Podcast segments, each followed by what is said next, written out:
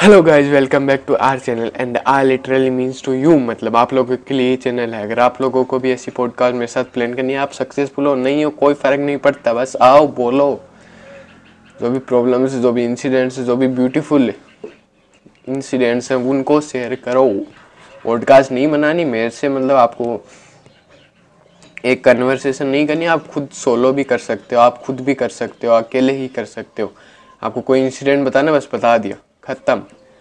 और अपनी प्राइवेसी भी हट नहीं करनी मतलब अपना चेहरा भी नहीं दिखाना, मत दिखाओ, कोई दिक्कत नहीं, आप बस अपना ऑडियो भेज दो। वो भी मत करो कमेंट कर दो या डीएम कर दो, फिर सॉर्ट आउट कर लेंगे अपन। तो गाइस मुझे ऐसा है कि आपको मतलब जो दूसरी पॉडकास्ट का पहला वीडियो था कि भाई हमारे नेके राम जी कैसे हमारे कल्चर को फॉरेनर्स तक इंट्रोड्यूस करवाते हैं। और ये वीडियो है भाई फॉरेनर्स की बात होगी कल्चर की बात होगी, लेकिन फार्मर फ़ार्मिंग एग्रीकल्चर इस पे आज बात होगी। इस पे मतलब क्यों हम एक मतलब एग्रीकल्चर को निचला दर्जा समझते हैं, ऐसा कुछ ऐसा कुछ, क्यों हम ऐसा करते हैं? लेकिन आप उनकी स्टोरी सुनो तो भाई एग्रीकल्चर ने उनको सब कुछ दिया है। कैरियर ओरिएंटेड भी होना अच्छा है बट ये चीज़ें भी ज़रूरी हैं। ये चीज़ें मीन्स इसका मतलब एक तरह से मैं सार बोलूँ इस वीडियो का तो यही है कि भाई you have to be physically fit without physical fitness without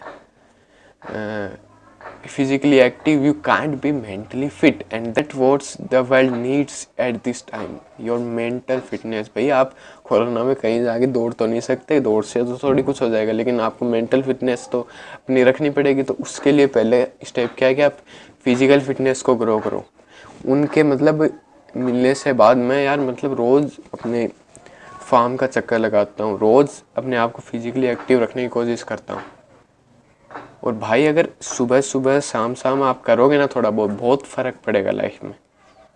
you can give time आप ऐसे नहीं बोलोगे, हमारे पास टाइम ही नहीं है कुछ। कोरोना अगर आप सिटीज़ में देखते हो तो आपके लाइफ में फ़िज़िकल फिटनेस नहीं है तो आप भी मेंटली भी फिट कैसे होगे?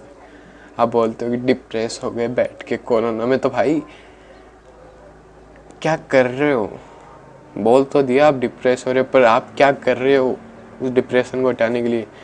एक सिंपल सॉल्यूशन बताऊँ तो भाई physical fitness you have to be physical fit to be mentally fit सीधा सा, अंग्रेज़ी पे ध्यान मत दो इमोशन पे ध्यान दो फीलिंग्स पे ध्यान दो, जो सार कहना चाहता हूँ उस पर ध्यान दो। तो आई होप कि ज़्यादा बोर ना करते हुए आपको सीधा इस पॉडकास्ट पे ले चलते हैं। नेके राम जी की बात सुनिए। बहुत वैल्यू एडिंग है तो guys I am sure that if I can then you can too अच्छा सर तो सर अब फ़ार्मिंग से कुछ क्वेश्चन है। हाँ पूछो। कि सर आप इतने नौकरी में भी जा सकते थे लेकिन आपने किसानी क्यों चुनी? यही कैरियर क्यों चुना?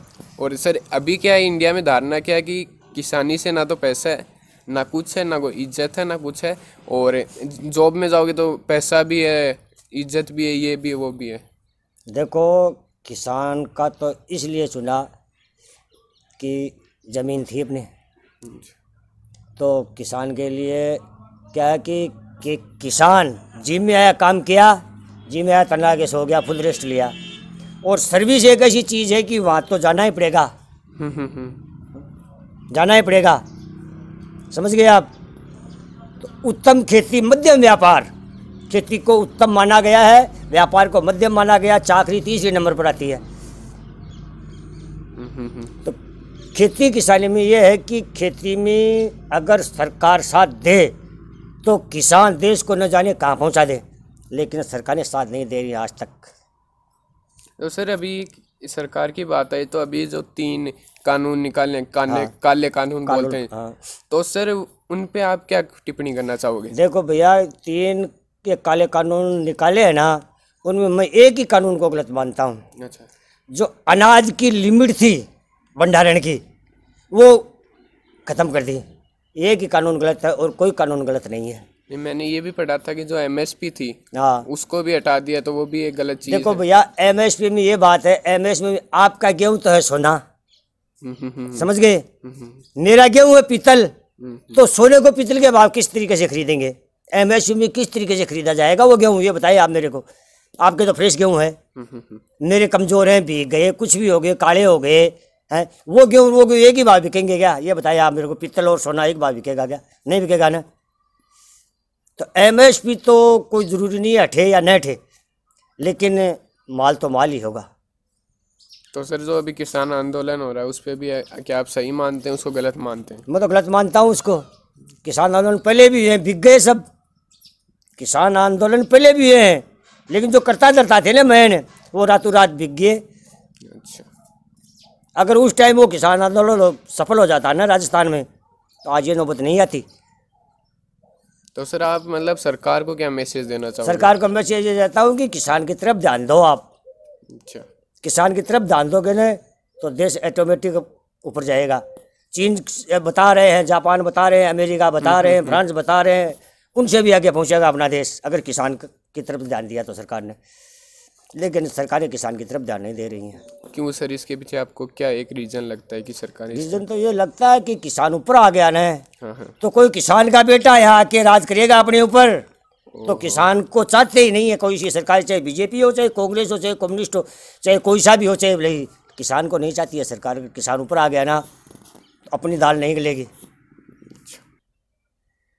तो सर आपको मतलब एक ऐसी चीज़ जो फ़ार्मिंग ने दी हो या फिर कई सारी चीज़ें जो आपको फ़ार्मिंग ने दी हो? देखो फ़ार्मिंग ने तो ये क्योंकि सर इंडिया में फ़ार्मिंग को आपको जैसे मैंने पहले बताया कि एकदम निचला दर्जा समझा जाता है। तो सर कुछ अगर मैसेज देना चाहो आप यूथ को देखो एग्रीकल्चर को जैसे खेती किसानी है उसको निचला दर्जा समझा जाता है तो उनकी भूल। अगर खेती नहीं होगी ना तो देश में कुछ नहीं होगा। खेती एक खेती के से देखो जीडीपी कितनी ग्रोथ करेगी। अगर यदि किसान की तरफ़ साथ दिया ना तो देश की जीडीपी पंद्रह सोलह सत्रह तक जा सकती है। कोई ज़रूरी नहीं है कि सात आठ ही रहे। पंद्रह सोलह सत्रह तक भी जा सकती है। लेकिन किसान का साथ नहीं दे रहे हैं भैया। और खेती में है है कैसे नहीं? अगर सरकार साथ दे तो। अब हम ऑर्गेनिक खेती कर रहे हैं। तो ऑर्गेनिक का कोई मार्केट ही नहीं है। मार्केट देगी सरकार तभी तो होगा ना। वही फर्टिलाइज़र वाला गेहूँ बिकता है, उसी भाव से, उसी भाव से हमारा एग्रीकल्चर ये ये गेहूँ बिकता है ऑर्गेनिक गेहूँ बिकता है। अच्छा इस मुरारका से हम जुड़े थे 2004 में। हमने गोभी कर रखी थी यहाँ पे, जो पत्ता गोभी आती है ना वो तो उसके दो कर्मचारी जा रहे थे इधर रोड रोड से। तो उसको देख के, उसकी ग्रोथ को देख के, उसके पत्तों को देख के, उसके फूल को देख के वो खुश हुए और मेरे पास आए, बोले, भैया, क्या डालते हो इसमें? भैया, गोबर की खाद डालते हैं। बोले डी यूरिया वो क्या होती है? ये दो हज़ार की बात है सन दो हज़ार तीन की बात है ये। तो बोले आप हमसे जुड़ सकते हो। आप कहाँ से हैं? बोले हम नवलगढ़ से हैं। एक तो बोला मैं कोयडा का हूँ एक एक बोला मैं इस साइड का हूँ। जो आज वो वहाँ पे रह रहा है वो सती हुई थी ना अपने वो। अरे यार वो देवराला। देवराला में देवराला रह रहा है वो उसने ऑर्गेनिक दूध की डेयरी कर रखी है आज। उससे हमारा संपर्क है अभी भी बातचीत होती है उनसे। तो उन्होंने कहा आप मुरारका से जुड़ो। हम मुरारका से जुड़ गए। प्लेटफॉर्म बनाना ही पड़ेगा और प्लेटफॉर्म बनाना पड़ेगा ऑर्गेनिक के लिए। तो प्लेटफॉर्म बन जाएगा तब तो किसान ऑर्गेनिक करेगा। वरना भैया वापस वो वो उसी उसी डेर पे आ जाएगा फर्टिलाइज़र पे। जब उसको मार्केट ही नहीं मिल रहा है एक तो फ़सल कम होगी। भाई कमज़ोरी होगी फर्टिलाइज़र से तो आपको पता होती है लेकिन ऑर्गेनिक फ़सल है, वो पाँच क्विंटल गेहूँ के होते हैं ना तो ये चार साढ़े तीन चार क्विंटल ही होंगे बिकेगे तो अगर इसका मार्केट मिल जाए किसान को तो बहुत बढ़िया बात है। हम धन्यवाद करेंगे सरकार को। तो सर आपको क्या लगता है कि पहले जब 1990 का टाइम था और अब का टाइम है तो कुछ थोड़ा सा बदलाव हुआ है क्या सरकार के व्यवहार में खेती के देखो खेती के बारे में तो कुछ व्यवहार तो हुआ है? अच्छा। लेकिन ये कर्मचारी है ना।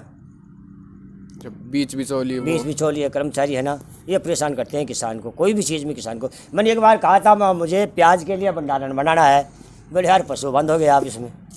उसका जवाब देखो क्या जवाब दिया उन्होंने मुझे कि आप पशु बंद हो गए उसमें। मेरे छियालीस बीघा में प्याज थे इस साल। भंडारण नहीं किया। कहाँ से करते? सरकार का प्रावधान है कि भंडारण बनाओ लेकिन बनाए कहाँ से?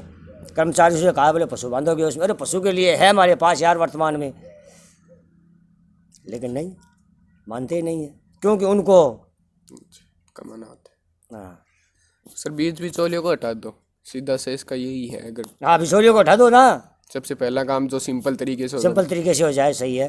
वो यही है कि बीज बिचौलिए को बीच बिचौलिए को उठा दो। अच्छा तो फिर भी सर एक वो क्वेश्चन था कि फ़ार्मिंग ने आपको क्या क्या दिया? फ़ार्मिंग ने भैया सब कुछ दिया मेरे को। अच्छा। ये मकान है ये खेती से है। ये ट्रैक्टर है ये खेती से है। ये जो फुहारे वुहारे हैं ये सब खेती से है। इस खेती से ही किया है मैंने तो सब कुछ। बाहर से तो कोई नया पैसा आया नहीं मेरे पास। कुछ जोड़ के कुछ तोड़ के किसी से कर्ज लेके लेकिन आज कर्ज नहीं है मेरे। एक नया पैसा ही शांति से जीवन व्यतीत कर रहे हैं अपन अपना। रुकी सुखी खा के आराम से सोते हैं। सुबह चार बजे उठते हैं।